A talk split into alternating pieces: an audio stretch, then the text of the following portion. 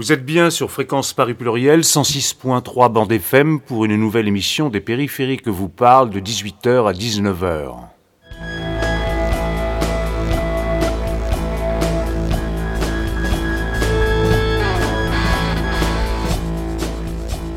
Vous allez pouvoir entendre la deuxième heure d'émission consacrée à la privatisation, à la marchandisation du vivant ainsi qu'à la biopiraterie. C'est donc la seconde partie des extraits, des interventions et aussi d'échanges avec le public lors de cette rencontre qui s'est déroulée le 7 décembre dernier à la Paillasse, Maison du Libre et des Communs. Cette session été proposée par la Fondation Daniel Mitterrand, France Liberté, notamment par Marion Weber, responsable des programmes, et elle était effectivement animée par moi-même, Yovan Gilles, des périphériques que vous parle.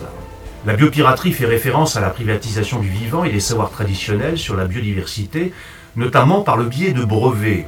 Les biopirates sont les entreprises, en particulier pharmaceutiques, cosmétiques ou agroalimentaires, ainsi que les instituts de recherche qui s'approprient des plantes ou semences, ainsi que les connaissances et savoir-faire sur ces ressources à travers la propriété intellectuelle et les droits affiliés. Vous allez maintenant pouvoir entendre Ludovic Pierre, qui est représentant de la JAG, la jeunesse autochtone de Guyane. Christophe Pierre, euh, qui est aussi mon frère, euh, a, bien résumé la situation, on va dire, euh, administrative vis-à-vis de, toutes ces pratiques de piraterie et surtout de reconnaissance de, nos savoirs. Et disant que j'aimerais bien intervenir sur, euh, plus sur le rapport entre justement euh, le savoir et les communautés et comment nous, nous vivons et nous, nous, portons notre regard sur tout ce qui est euh, science en fait et science dans une société. je vais commencer par dire que pour comprendre tout type de savoir, en fait, il faut le comprendre dans le contexte. Et les méthodes, en fait, scientifiques qui sont utilisés, du coup, montrent très bien que la société dominante, en fait, occidentale, etc., prend juste un objet dans quelque part et l'utilise comme, comme il le voudrait, en fait. Et c'est, disons que c'est un premier, premier manque de respect de notre point de vue, dans le sens où comme euh, il n'y a, pas la reconnaissance du coup de tout le travail et tout l'héritage qu'il y a derrière, eh ça minimise beaucoup euh, notre, notre rapport à, disons, à une connaissance euh, et une science juste humaine en fait. C'est-à-dire les connaissances de, groupes humains comme n'importe comme, quel groupe humain en fait, surtout dans ceux qui font partie de, de la société dominante. C'est un premier point. Et ce que j'aimerais euh, apporter aussi, c'est du coup euh, beaucoup euh, interroger, en fait, enfin, vous interrogez vous plus, en fait, comment vous, vous percevez la science dans, la vie, dans, votre vie de tous les jours Qu'est-ce que c'est pour vous Et imaginez ce que c'est pour nous, en fait, nos connaissances. C'est c'est juste ça qu'il faut mettre en, lumière en fait pour parce que le, combat n'est pas juste juridique, le combat n'est pas juste administratif, le combat est aussi dans, la conscience populaire en fait. C'est-à-dire que c'est l'une des méthodes en fait pour effacer notre existence dans ce monde. C'est d'abord euh, d'effacer de, la conscience populaire en fait. de, de la population, euh, des villes, etc., qui, qui, est une des premières, euh, on va dire, euh, armes contre nous. C'est-à-dire qu'à partir du moment où on s'exprime, que ce soit par exemple en Guyane ou ailleurs, il y aura forcément cette, une incompréhension de nos revendications. en tout cas, il y aura beaucoup d'éléments qui ne vont pas être compris en fait, parce que nous n'existons pas en fait dans, dans la conscience collective, euh, que ce soit en France ou ailleurs. Euh, et du coup, ça, ça, permet en fait, euh, ça favorise plutôt des, pratiques de, ces organismes, de ces institutions vis-à-vis de nous en fait, que ce soit négation de notre identité, dans la négation de, la, notre rapport à, l'humanité en fait. Et pour moi, en fait, c'est l'un des combats qui, qui, doit être mené, c'est faire revivre en fait euh, plusieurs de ces concepts, faire, euh, faire enfin, nous devons discuter de ces concepts aujourd'hui où justement où on peut discuter de ça. Parce que dans, dans, les, dans les, décennies qui ont précédé, on n'avait pas autant accès à, on va dire, à une médiatisation, on n'avait pas accès à. On n'avait pas assez de possibilités de discuter avec euh, d'autres personnes. En fait, c'était principalement avec des institutions. Et euh, comment, en fait, aujourd'hui réfléchir sur euh, nos luttes? Comment faire, rejoindre nos luttes euh, à, des moments donnés, en, justement en cette période où il y a beaucoup de revendications, il y a beaucoup de mouvements sociaux, etc. Et du coup, comment faire vivre en fait euh, notre combat, enfin vis-à-vis de, en fait, pratiquement des mêmes institutions en fait qui, qui, euh, qui, nous ont mis dans des situations comme ça. Donc c'est là-dessus que j'aimerais plus intervenir en fait, parce que du coup, L'aspect juridique administratif est facilement accessible en fait via des articles, si on s'informe un peu, c'est accessible. Mais le, regard populaire, le regard communautaire, c'est dans ces espaces-là que justement on peut en discuter. Et euh, dans un deuxième point, en fait, j'aimerais où, j'aimerais intervenir, c'est par exemple dans, une question qui, paraît assez euh, inoffensive, en fait, c'est dans, dans, la cuisine en fait. Pourquoi je vais parler de ça? C'est peut-être ça enfin, pour la première vue, il n'y a rien à voir, mais en fait, dans la cuisine, et la valorisation en fait des cuisines du monde ou de, de l'art culinaire, que ce soit en France ou ailleurs, l'art représentatif d'un pays par exemple, mais il y a toujours, même là, il y a cet aspect-là de nous, euh, de notre euh, enfin, on efface beaucoup notre héritage dans la cuisine, que ce soit en Guyane, que ce soit euh, ou ailleurs en fait. Parce que beaucoup de, en fait, beaucoup des fruits, des légumes, etc. sont, sont d'abord venus euh, d'Amérique en fait. Il y a beaucoup, beaucoup de, de ce qu'on retrouve dans, les marchés qui, qui sont là-bas, ou en Asie. Euh, et du coup, en fait, aujourd'hui, je vais vous parler d'une situation simple. En fait, par exemple, si moi, je suis entrepreneur, je suis cuisinier et que j'utilise des produits de Guyane, d'Amazonie plus généralement, euh, qui sont originaires de là-bas et que je fais de la cuisine et que je présente une, restauration amazonienne, on va dire, eh ben, ce sera directement associé à une cuisine métissée en fait et pas autochtone.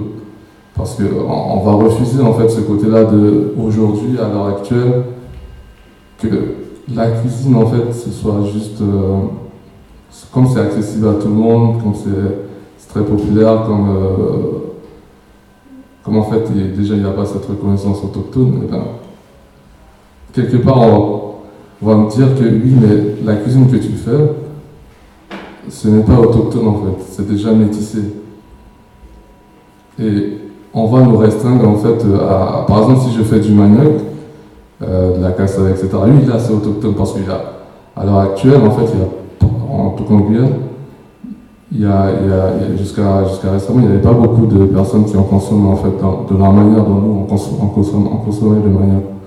Du coup, lui là, c'était identifié comme étant autochtone. Au-delà de ça, en fait, on ne peut pas, on ne peut pas aller dans, dans l'innovation dans, dans, la cuisine, euh, on ne peut pas mettre une étiquette autochtone. Et ça, c'est beaucoup dû en fait à, l'imaginaire collectif en fait. C'est-à-dire qu'on ne nous autorise pas à innover à l'heure actuelle. du coup, ça rejoint euh, ce que on disait tout à l'heure, à cet aspect-là traditionnel, ancestral, etc. C'est-à-dire que notre héritage doit être euh, figé dans un contexte passé en fait. Et pas du tout être innovant et adapté, en tout cas à l'heure actuelle. C'est parce qu'on nous interdit ça quelque part. C'est ce qu'on appelle la négation de, d'identité, en fait. Et pour en revenir au sujet, du coup, ben, c'est ce qui, euh, cette façon-là d'être, en fait, ces méthodes-là de négation, nous empêche aujourd'hui de dire qu'on a des scientifiques autochtones, en fait. Des scientifiques qui n'ont pas besoin, certes, de diplôme pour pratiquer, etc., mais qui ont des connaissances. Donc moi-même, je, euh, les connaissances ne viennent pas comme ça, en fait. Il faut un apprentissage, il faut des expérimentations, il faut des échecs aussi, et, euh, et surtout, il faut un protocole. Euh, j'ai fait des études en sciences et c'est ce que nous, nous apprend en tout cas dans les universités.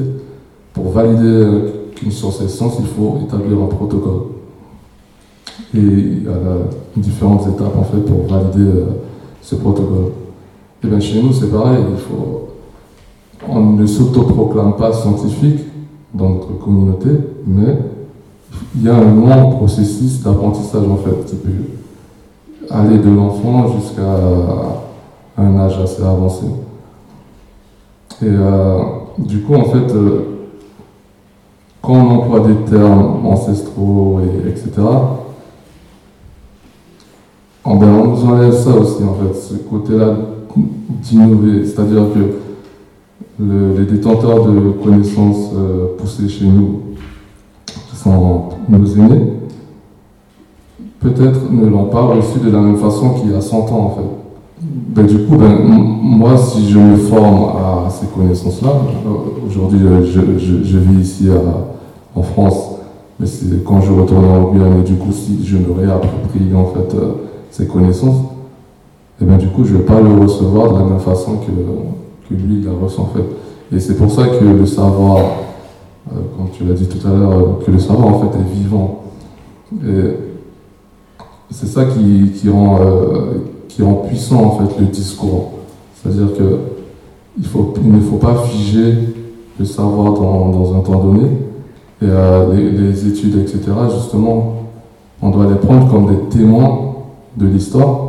C'est-à-dire qu'à un moment donné, on a étudié comme ça, on, a, on avait tel type de connaissances, mais que ces connaissances-là, entre-temps, ont évolué. Euh, voilà à peu près ce que j'allais dire. Mais j'aimerais surtout, euh, comme j'ai dit, c'est un espace de discussion. J'aimerais beaucoup échanger avec vous parce que du coup, je ne pourrais pas, en fait, dans une intervention, répondre peut-être à toutes les interrogations que vous avez. Peut-être la science qu'on évoque, que vous évoquez, euh, la rationalité scientifique que vous évoquez, moi, ce qui a émergé depuis plusieurs décennies, c'est ce qu'on appelait la technoscience. C'est une forme de science euh, donc justement la raison d'être principalement c'est euh, la recherche finalisée avec une application commerciale directe.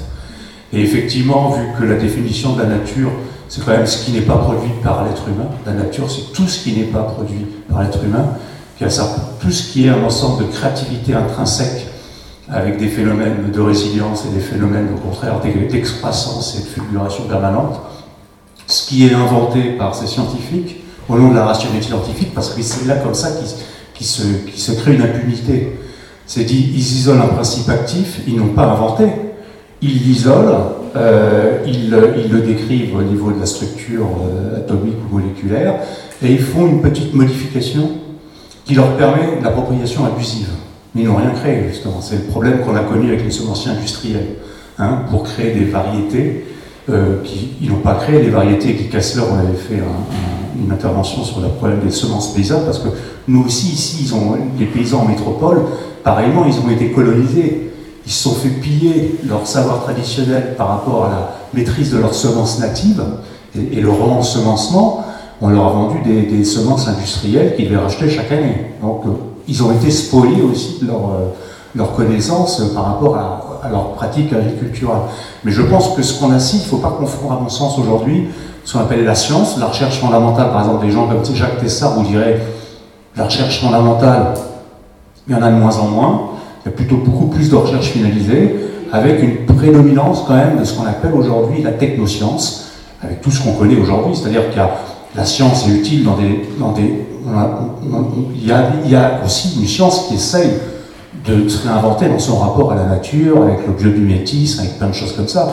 Mais ce qui prédomine aujourd'hui, c'est une science qui est complètement liée à des applications euh, commerciales très rapides et qui aboutissent souvent à des connaissances superfétatoires par rapport dans le cadre de ce qu'on appelle la gadgetisation du réel. C'est comme vos téléphones portables, vous avez 100 000 applications débiles qui arrivent, qui émergent chaque jour, sans que ça serve à grand chose. Par contre, au niveau du marketing, c'est très attrayant, et les jeunes, et les moins jeunes, et les adultes, et les personnes âgées achètent tout de suite, il n'y a pas de problème. Donc technosciences, science, à mon avis, il faut... Je me suis tourné vers euh, mon ami Brahima qui est là, qui est de Guinée, et euh, qui est Peul. Comment se fait-il, et je me pose cette question, comment se fait-il que euh, dans les euh, peuples d'origine indienne, on appelle les peuples autochtones, alors que dans les peuples d'origine africaine, il n'existe pas cette notion, par exemple. Et j'enchaîne sur le fait que quand j'étais au Sénégal, euh, j'ai eu mon ami Saliwoad qui justement fait tout un travail pédagogique autour des ingrédients et des recettes traditionnelles africaines du Sénégal. Donc elle a créé la compagnie du bien manger autour de ça. Bon, mais euh, du coup, dans ce que vous avez dit, que même si vous innoviez dans la cuisine, par exemple, ça, ça serait juste considéré comme une cuisine fusion. J'aimerais bien que vous reveniez sur. Voilà, il y a trois questions dans ce que j'ai dit. Vous allez maintenant entendre Daniel Joutard, entrepreneur et membre du comité scientifique de la Fondation Daniel Mitterrand, qui a créé la marque Aini, une marque de cosmétiques bio engagée contre justement la biopiraterie. Je vous en prie, je crois que c'est Einstein qui disait que, la magie et la science, c'est deux manières différentes de dire la même chose. Euh, du coup, c'est pour rebondir un petit peu sur ce que disait euh, Ludovic justement, et moi c'est ça qui m'a fasciné, c'est les rapports entre la magie et la science. Et c'est ce qui m'a conduit à, créer, euh, il y a quasiment 15 ans maintenant, une entreprise qui a donné naissance à une marque qui s'appelle Aini, euh, dont on va dire l'objectif ou, l'idée initiale était de, travailler sur des plantes rituelles, des plantes magiques, en faisant dialoguer justement euh, euh, magie et science. Et, du coup, moi, je vais vous parler d'un point de vue du, praticien, du praticien qui va avoir comme matière première la connaissance des peuples autochtones. notamment péruviens, et de la valorisation de la biodiversité qui y est associée.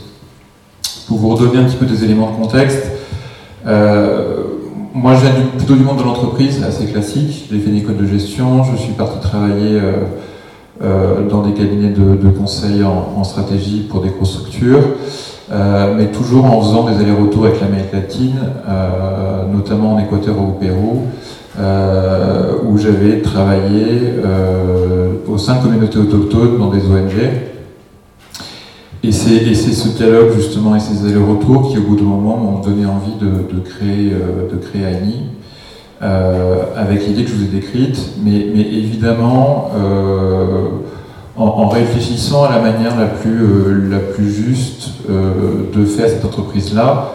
je ne voulais pas quitter une situation matérielle confortable pour me lancer dans une aventure dont je ne serais pas fier. Euh, et pour moi, la fierté passait par, par essayer d'avoir, euh, de faire les choses justement, puisque j'allais travailler avec des gens qui étaient devenus mes amis. Euh, et par conséquent, il était important pour moi de, de, créer la structure en prenant complètement en compte le point de vue des communautés autochtones avec lesquelles je travaillais. Et du coup, je, je, je partageais un petit peu cette expérience-là avec vous. Alors, quand il s'est agi de, de réfléchir justement à, cette entreprise et à, cette marque, à sa philosophie. Euh, très vite s'est posé du coup la, question de qu'est-ce que ça veut dire valoriser de manière juste euh, une connaissance et, une plante qui est associée, euh, sachant que cette démarche-là, elle est née en, 2005. Donc, pour vous donner le, contexte, Nagoya a eu lieu simplement en 2010. Donc, on ne parlait pas encore d'APA, de, de, de partage des connaissances. Euh, la biopiraterie, elle, était malheureusement déjà présente. Et du coup, il fallait, euh, il fallait travailler euh, et réfléchir à créer un système en alternative à cette biopiraterie sans qu'il y ait un cadre qui, soit, qui soit posé. Donc, on, a fait un, diagnostic avec les communautés autochtones.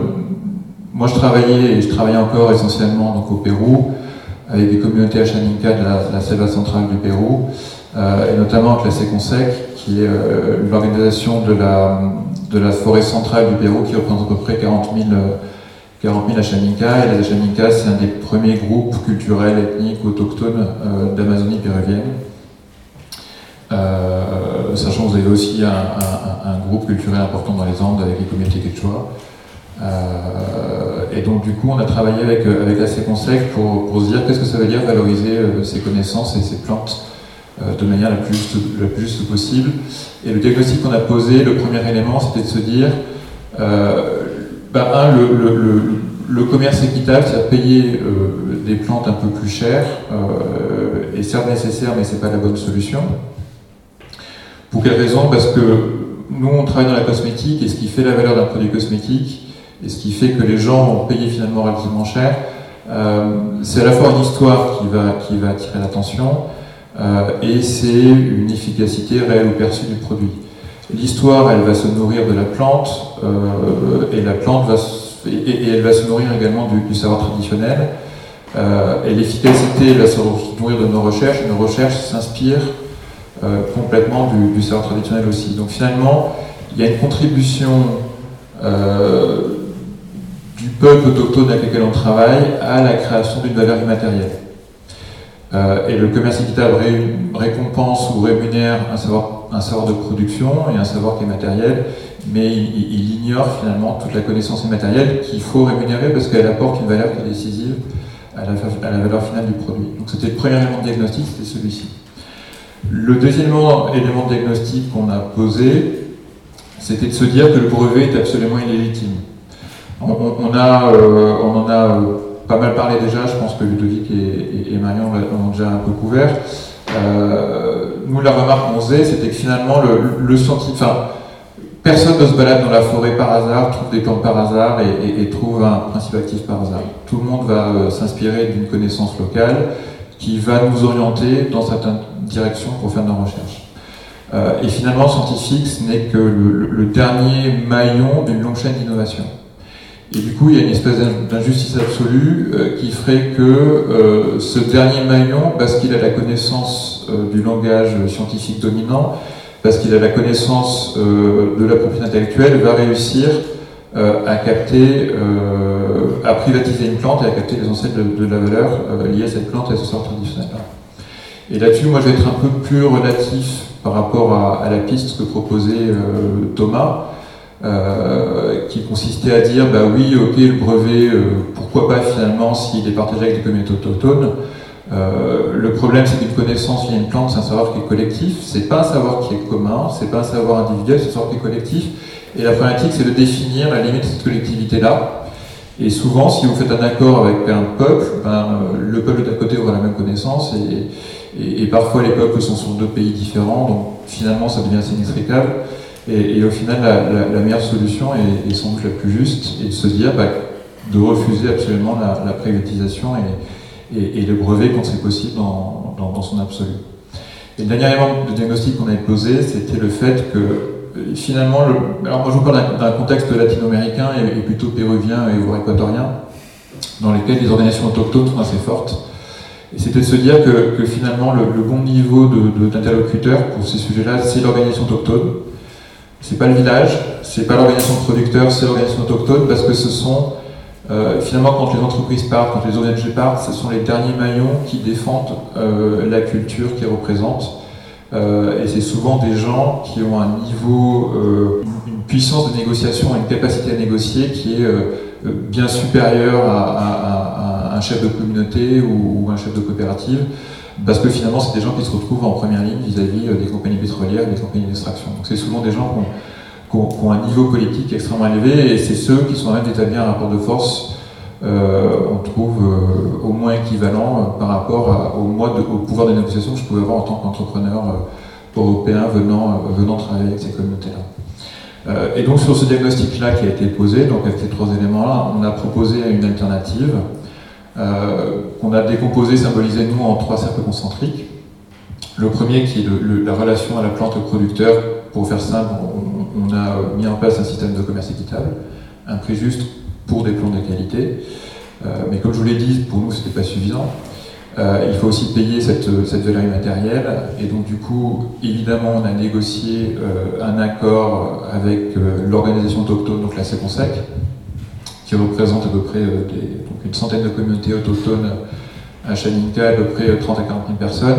Et cet accord-là prévoyait essentiellement trois choses.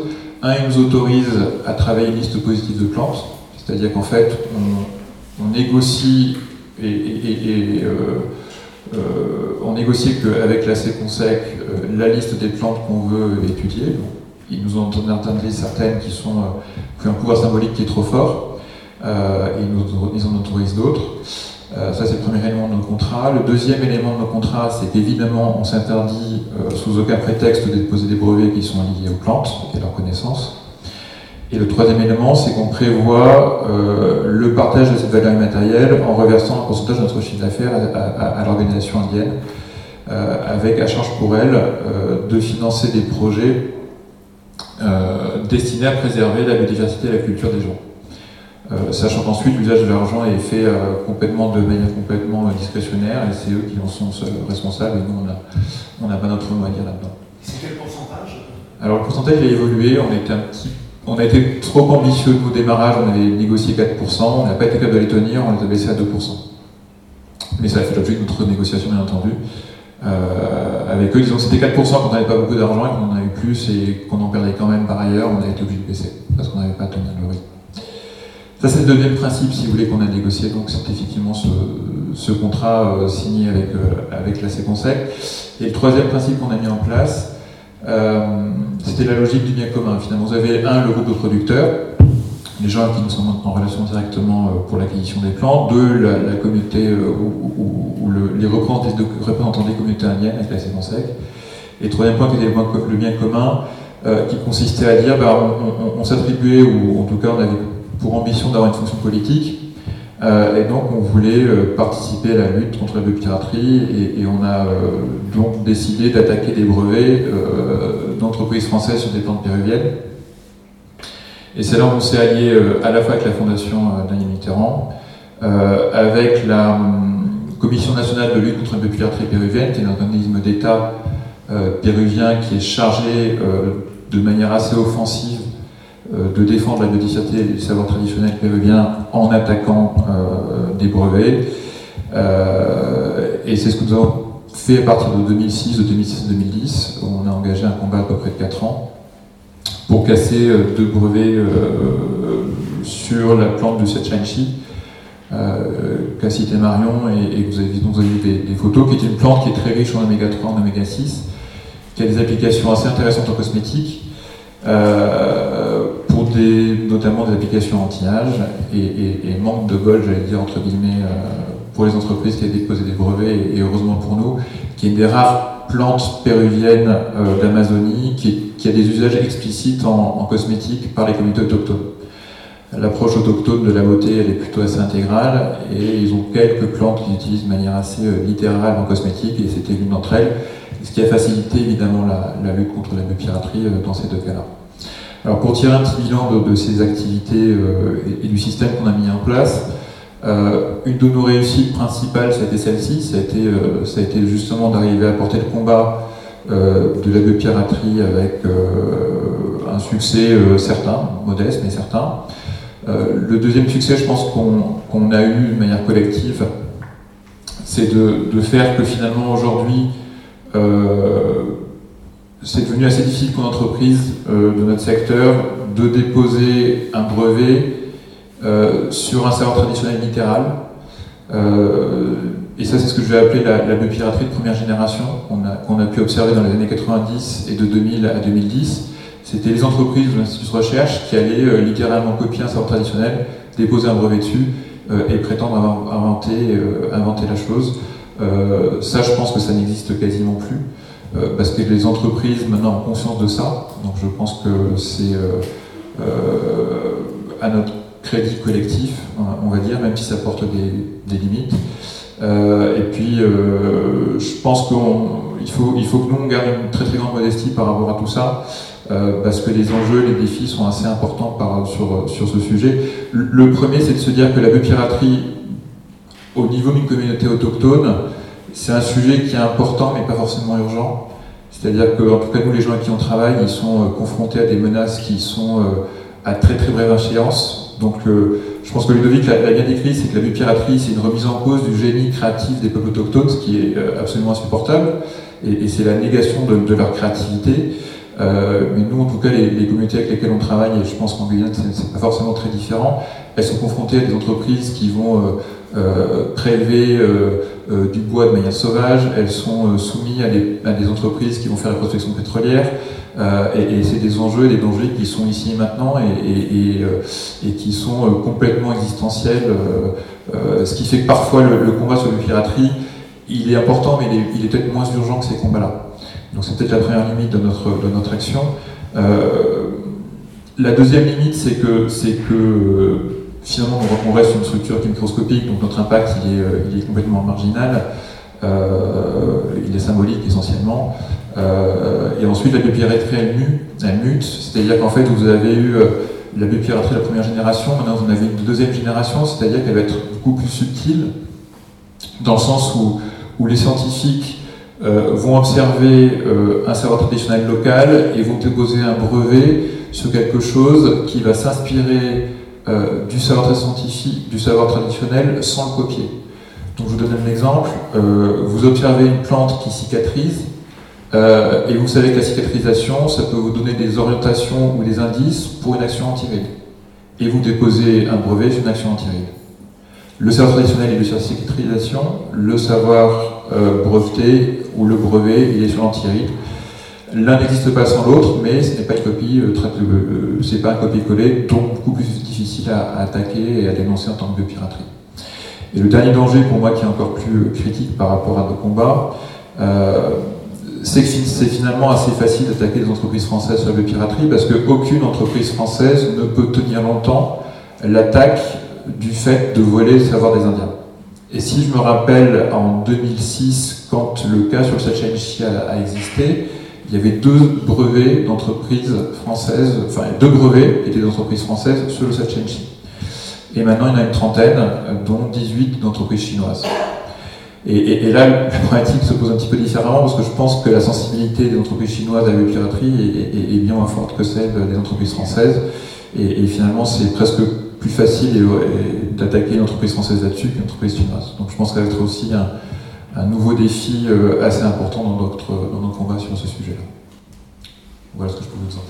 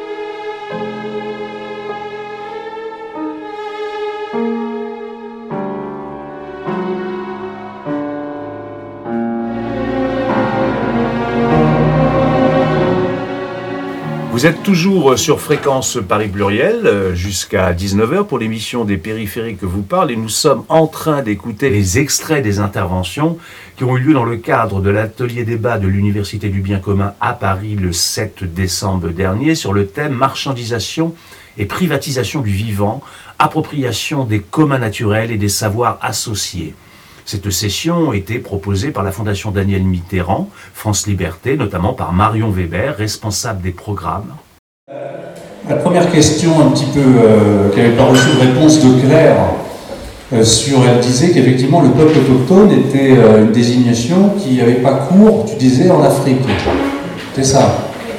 Alors je ne sais pas si l'un de vous peut, peut, répondre à cette question. Ah, du coup, en fait, en ce qui concerne les peuples autochtones en Afrique, je crois qu'il y en a qui, sont enfin, reconnus en tant que tels, comme les Bushmen ou, les Aka, les Pygmées.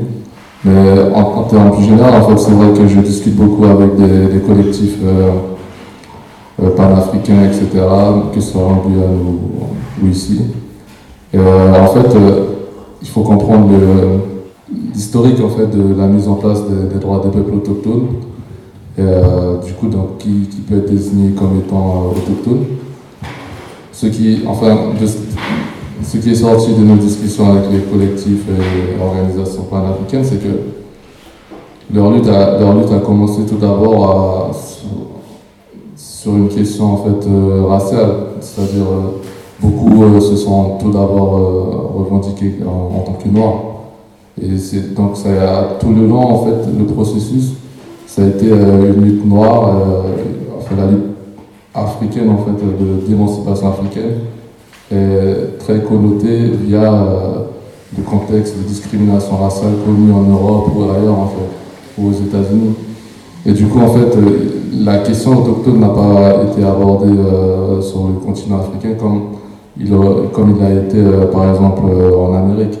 C'est vrai que là-bas, du coup, les autochtones ont bien été identifiés différents, en fait, des, autres, des autres communautés, comme les communautés métisses ou les communautés d'afro-descendants en fait. Du coup, euh, c'est vrai qu'il y a eu euh, une différenciation, une distinction qui est plus, plus nette, mais euh, très récemment, en fait, du coup, j'ai pu lire un article justement sur cette question-là. Pourquoi, justement, sur le continent africain où il y a énormément de peuples différents, en fait, comment on ne peut pas les considérer comme étant autochtones justement, c'est parce que la question n'est pas largement abordée, en fait. C'est que la question d'émancipation, par exemple, de, ce qu'on appelle des, des, Amérindiens, en fait, qui sont aussi autochtones.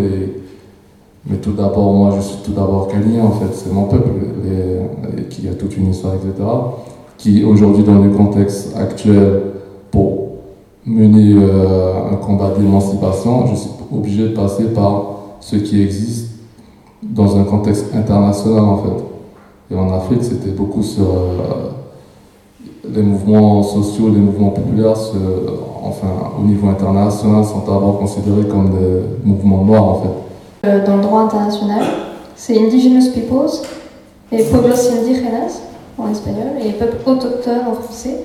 Et ça a été une grosse lutte d'ailleurs pour, euh, enfin, pour les peuples autochtones francophones, que ce soit autochtone et pas indigène, parce que indigène est extrêmement connoté en France puisque ça renvoie au statut d'indigène. Euh, non, c'est surtout ça renvoie au statut d'indigénat, donc euh, quand euh, il y avait l'économie française. Du coup, c'est ça la terminologie qui a été adoptée en droit international. Alors, dans la définition juridique, je ne suis pas expert, mais disons que justement, il faut toujours jongler entre la définition onusienne internationale et la définition populaire d'un autochtone. En fait, dans la langue, autochtone, c'est juste celui qui est qui est, qui est là. Comment bien distinguer ce qui est un autochtone C'est dans le type de revendication, on va.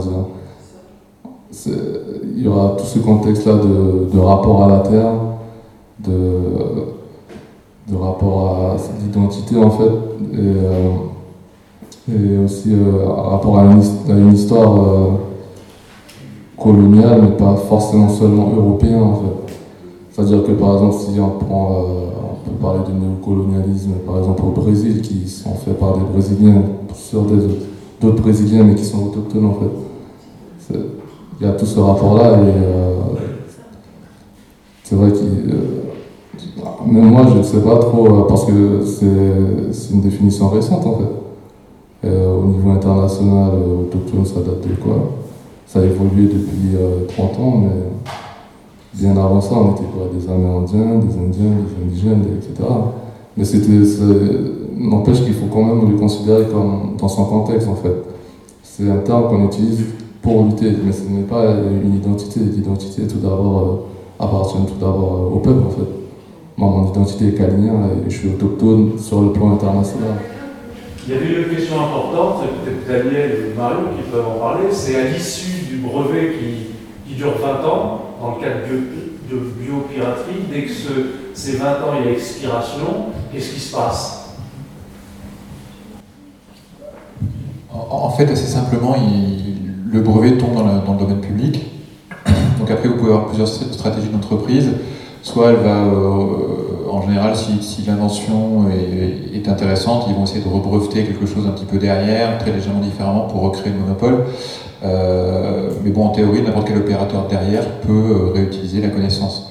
mais le problème, finalement, c'est plutôt ce qui se passe pendant les 20 ans où il y a le monopole qui existe. Et c'est un peu le paradoxe, c'est-à-dire qu'en fait, vous avez des entreprises qui, déposent un brevet au nom de la protection de l'innovation, mais le brevet tue l'innovation.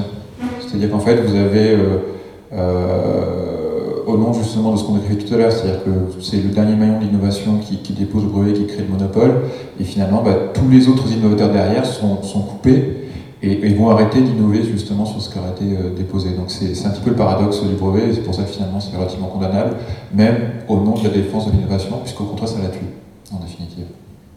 Je ne sais pas si tu veux compléter quelque chose.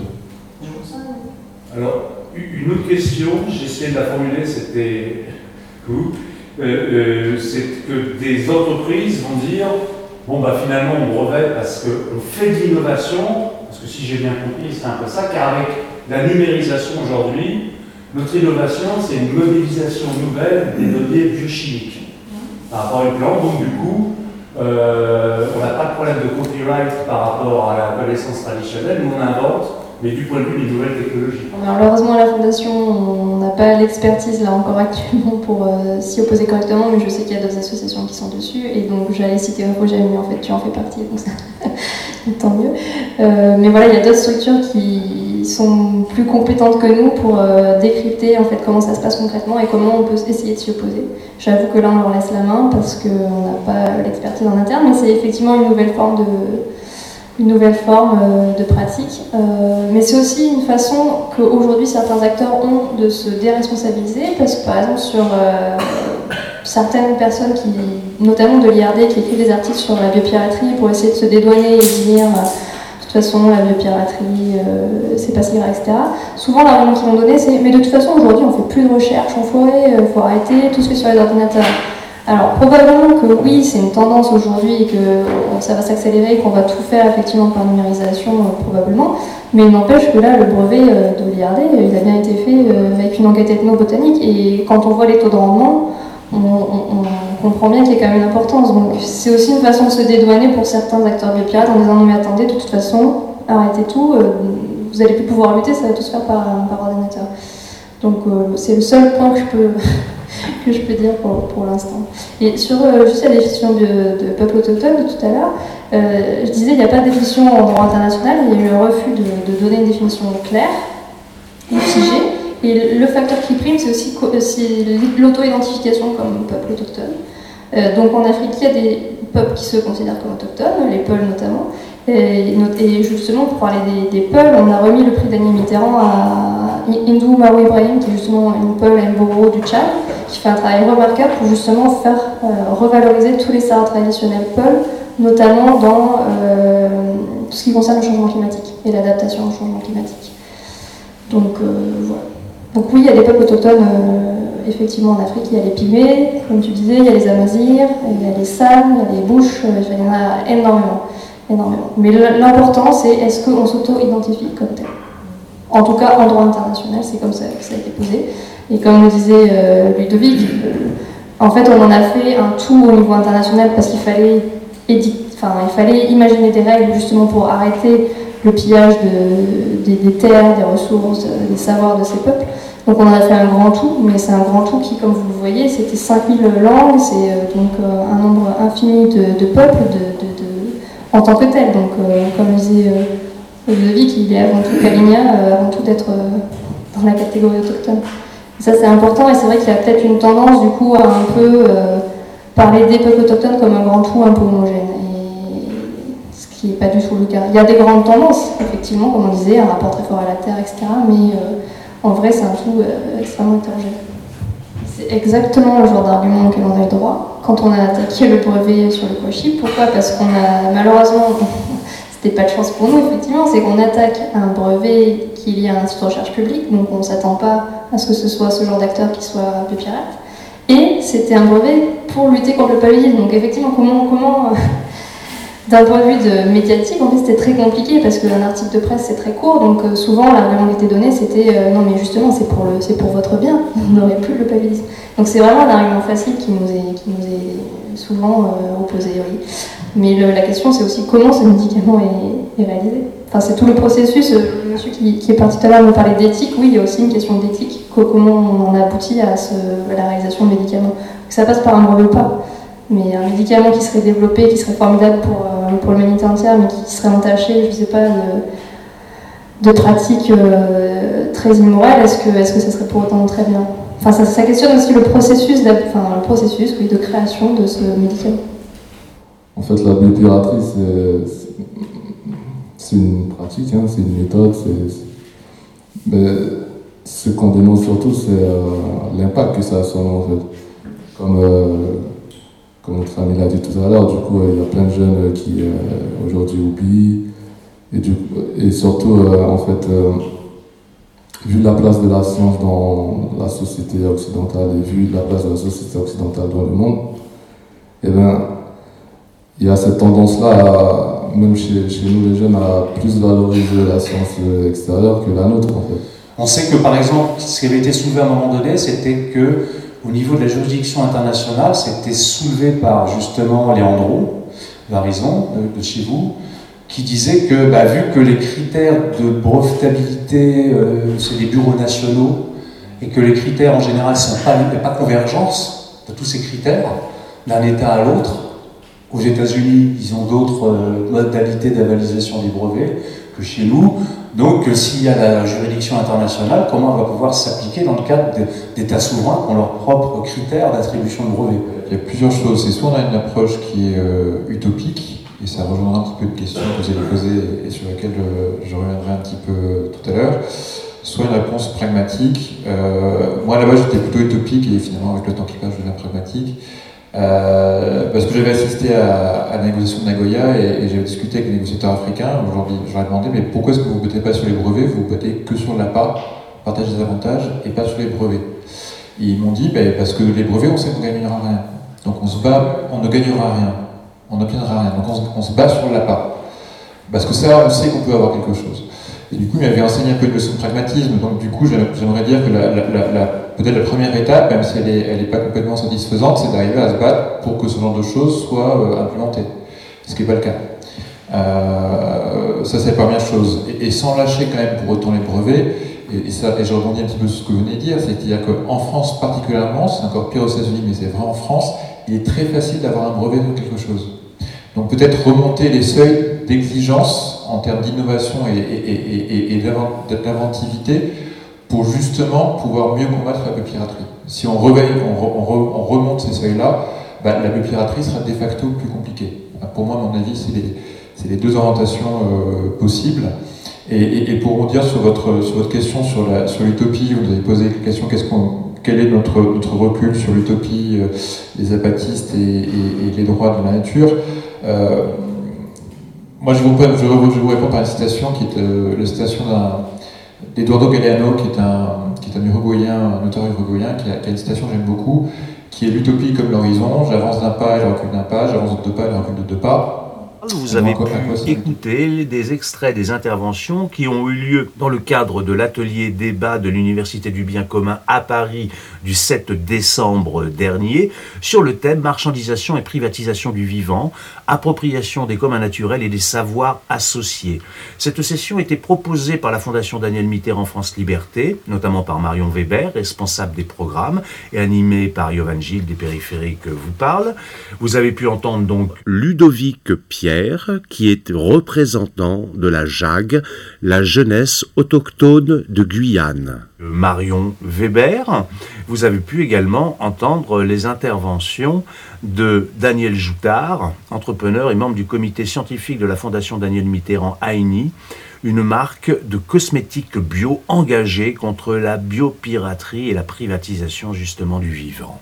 Vous allez pouvoir entendre la rubrique de Léa Lamotte qui coanime l'association VRAC qui vise à favoriser le groupement d'achat dans des quartiers sur Paris, Lyon, Strasbourg, Toulouse ou encore Bordeaux afin de permettre au plus grand nombre l'accès à des produits issus de l'agriculture paysanne avec des prix bas grâce notamment à la réduction des coûts intermédiaires tels que les emballages.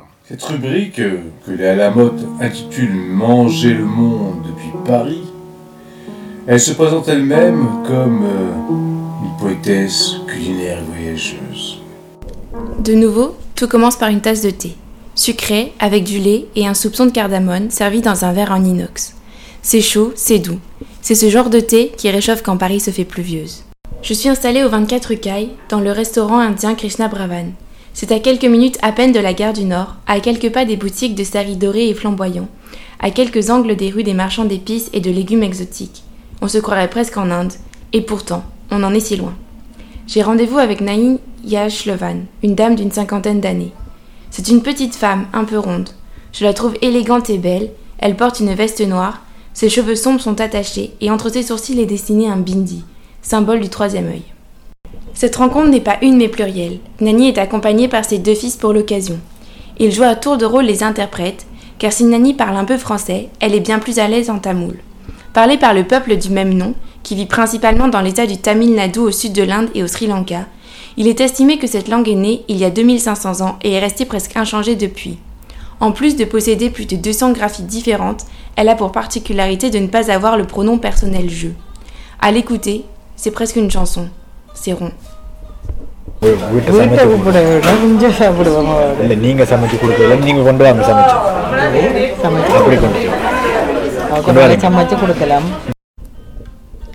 Nani est sri-lankaise, contrairement à ce que l'indication de son restaurant me laissait croire. Elle a quitté Jaffna en 1990 pour fuir la guerre civile. Seconde ville principale de l'île du Sri Lanka après la capitale Colombo, Jaffna a été le théâtre du conflit entre les Tamouls du nord de confession hindoue et les Singhalais bouddhistes du sud de l'île jusqu'en 2009. Les Tamouls de l'organisation séparatiste des Tigres de la Libération souhaitaient instaurer un État indépendant au nord et à l'est du Sri Lanka. Entre 80 000 à 100 000 personnes seraient décédées suite à ce conflit, d'après l'Organisation des Nations Unies. Les parents de Nani vivent encore au Sri Lanka, mais plusieurs de ses sept frères et sœurs ont fui à l'étranger comme elle, ils sont désormais dispersés entre l'Allemagne, les Pays-Bas, le Canada et la France. Nani et son mari, cuisinier de formation, vit donc désormais à Paris avec ses deux fils et sa fille. Je sens sa fierté lorsqu'elle évoque leur parcours. Son plus jeune fils Gandhi est ingénieur en aéronautique. C'est bon pour prendre les diplômes. Moi, c'est content. Pendant que Gnani et son fils Gandhi me parlent, je me souviens du Sri Lanka. Du train, du soleil, de l'abondance de fruits exotiques, des plantations de thé de l'humidité des montagnes de la chaleur des côtes aux allures de paradis où ont surfé les touristes, de l'agitation des villes, des gens à vélo, des vaches sur la route, des bus chaotiques. De ma brève expérience sri-lankaise, j'ai retenu une vision de paysages idylliques et divers. Je me demande ce que Nyani pense de Paris, cette grande ville qui peut être si froide. Nyani répète à plusieurs reprises C'est pas facile. Travailler, euh, les euh, la maison, les enfants, elle a appris le français avec. Euh, cours de français à la mairie. Après, le, encore six mois, le français. Après, les nés, un peu le temps, le problème. Hein. Au moment de son arrivée à Paris et au début de leur installation en tant que restaurateur, elle était la seule cuisinière. Elle devait en même temps s'occuper de sa maison en banlieue et prendre soin de ses enfants. Son premier fils a arrêté l'école jeune, pour les aider à la tenue du restaurant. Il m'explique. Par l'âge de 16-17 ans, j'ai commencé à travailler avec eux en fait pour débuter, euh, à travailler, j'ai beaucoup aidé le financement. Désormais, leur histoire est teintée des couleurs de la réussite. Nyoni et sa famille sont propriétaires de 5 restaurants de cuisine indienne dans le 18e arrondissement, dont 4 proposent de la nourriture exclusivement végétarienne. Ils emploient 25 personnes. En termes logistiques, c'est aussi toute une organisation. Les légumes frais sont achetés 2 à 3 fois par semaine, dans les échoppes environnantes et chaque succursale prépare dès le matin un type de plat particulier, ensuite réparti entre eux. Par exemple, une des cuisines se dédie à la cuisson des curries, tandis que l'autre s'applique à l'élaboration des biryani. Une chose me paraît encore obscure. Pourquoi tenir un restaurant indien s'ils sont sri lankais Yanni m'indique alors qu'entre l'Inde du Sud et le Nord Sri Lanka, le sud de l'Inde, euh, même culture, même langue. euh, De plus, la cuisine indienne est beaucoup plus populaire et connue en France. Afin d'étoffer leur menu de plats indiens, ils ont donc fait appel à des cuisiniers d'origine indienne qui leur ont partagé leur savoir-faire culinaire. Nyani prend plaisir à détailler les coutumes alimentaires de son pays. À midi, c'est le thali, composé de Six variétés de, de curry, donc chaque goût est différent. Vous avez du riz, après vous avez à côté euh, des lentilles, betteraves, etc. avec éventuellement du poisson ou de la viande, qui est mangé à la main bien sûr, sinon. C'est pas pareil, le goût est pas pareil. Pour le petit déjeuner, elle est habituée à manger Une tranche de pain, vu qu'on n'a pas de barota chapati à faire directement, c'est plus rapide un pain. Je prends, euh, bah, s'il reste du curry de, de- de la veille, je prends avec ça. Ou avec, euh, par exemple, ils vendent des bols, enfin des petits euh, des bocaux avec euh, de l'oignon qui est déjà euh, pré-cuisiné. Et euh, c'est beaucoup très épicé. ou du poutou, plat sri lankais dont elle me donne la recette. Normalement, le riz rouge, vraiment, hein, riz Farine- rouge, farine de farine, riz rouge. farine de riz rouge. On met sur la poêle, mais on le fait euh, juste pour relever. Juste, euh, on met sur la poêle. Cuire à la vapeur, farine de blé. Juste après. Tout le dos le mélanger, euh, ajouter un peu de sel, après le chou de l'eau. Et après, euh, ajouter le no- noix de coco, râpé de noix de coco. Ça, c'est tout, le bouillir. Pepper comme pepper. Après, c'est encore une fois mis à la vapeur. Une différence avec l'Inde, les Indiens consomment le poutou de manière sucrée, alors que pour les Sri Lankais, c'est un plat essentiellement salé. J'ai l'impression que parler de la nourriture assimilée à l'Inde serait sans fin. On égrène le nom des plats aux saveurs lointaines. Idli, des sortes de gâteaux blancs à base de lentilles et de riz, au goût acidulé et à la texture spongieuse, souvent accompagnés de sambar, une sauce principalement cuisinée à base de légumes, lentilles, noix de coco, piment rouge et oignons. Masala dosa, cette longue crêpe fourrée de pommes de terre relevées aux épices. Ladou, ces pâtisseries ultra sucrées à base de farine de lentilles, servies surtout lors d'occasions spéciales. Et puis les fruits exotiques, bien sûr, partie prenante de l'alimentation de ces régions. banane, euh, une mangue, une pièce de mangue, euh, Papa, papa, oui, le papaya, jackfruit. Si la famille de Nani a conservé ses habitudes alimentaires, car mange Au moins sur 7 jours, 85% que de la culture, que de chez nous, Sri Lankais, Tamil ou indien. Ils ont bien perçu le goût des Français pour le pain, consommé au cours du repas. Tout le monde aime le, à côté un, un pain ou parota. Sont donc proposés des thali avec les chapatis. Parota euh, avec le légume. Parota fromage avec quatre légumes. Les épices sont également habilement dosées pour plaire au palais européen, peu accoutumé au piquant. Nani en conclut ainsi. Et tout le monde aime le- notre plat, le curry, notre tout le monde aime. Son fils Gandhi témoigne. Quand mes cousins, quand tout le monde, euh, que ce soit Allemagne, Pays-Bas, viennent, ils, viennent, ils adorent venir manger à la maison parce qu'ils cuisinent super bien. Ses yeux s'allument quand il parle de son plat préféré que prépare sa maman. Son crabe, il est... c'est incroyable. Sans aucun doute, Niani est une excellente cuisinière. Une ultime question me traverse l'esprit. Qu'est-ce que Niani aime de la cuisine française, distante des subtilités des épices orientales? Son fils Gandhi m'indique alors Elle aime bien les fondus. Certains fast-food, les grecs, elle adore les grecs. À la fin de notre rencontre, Niani a tenu à m'offrir un curry d'aubergine et un parota au fromage bien emballé. Comme l'aurait fait une maman, tout en me parlant encore, elle replace machinalement les boîtes en plastique pour qu'elles soient bien droites et qu'elles ne fuient pas. Ça m'émeut. Sur mon vélo, j'ai l'impression de transporter une part d'un ailleurs où j'aimerais retourner. Je me promets de lui offrir en échange un gâteau au chocolat. Elle m'a avoué, dans un sourire un peu hésitant mais malicieux, qu'elle aimait beaucoup ça, le chocolat. Ainsi se termine cette émission des périphériques que vous parle. Nous nous retrouvons quant à nous le troisième mardi du mois prochain de 18h à 19h. Restez bien à l'antenne et à l'écoute de Fréquence Paris Pluriel 106.3 bande FM. À bientôt.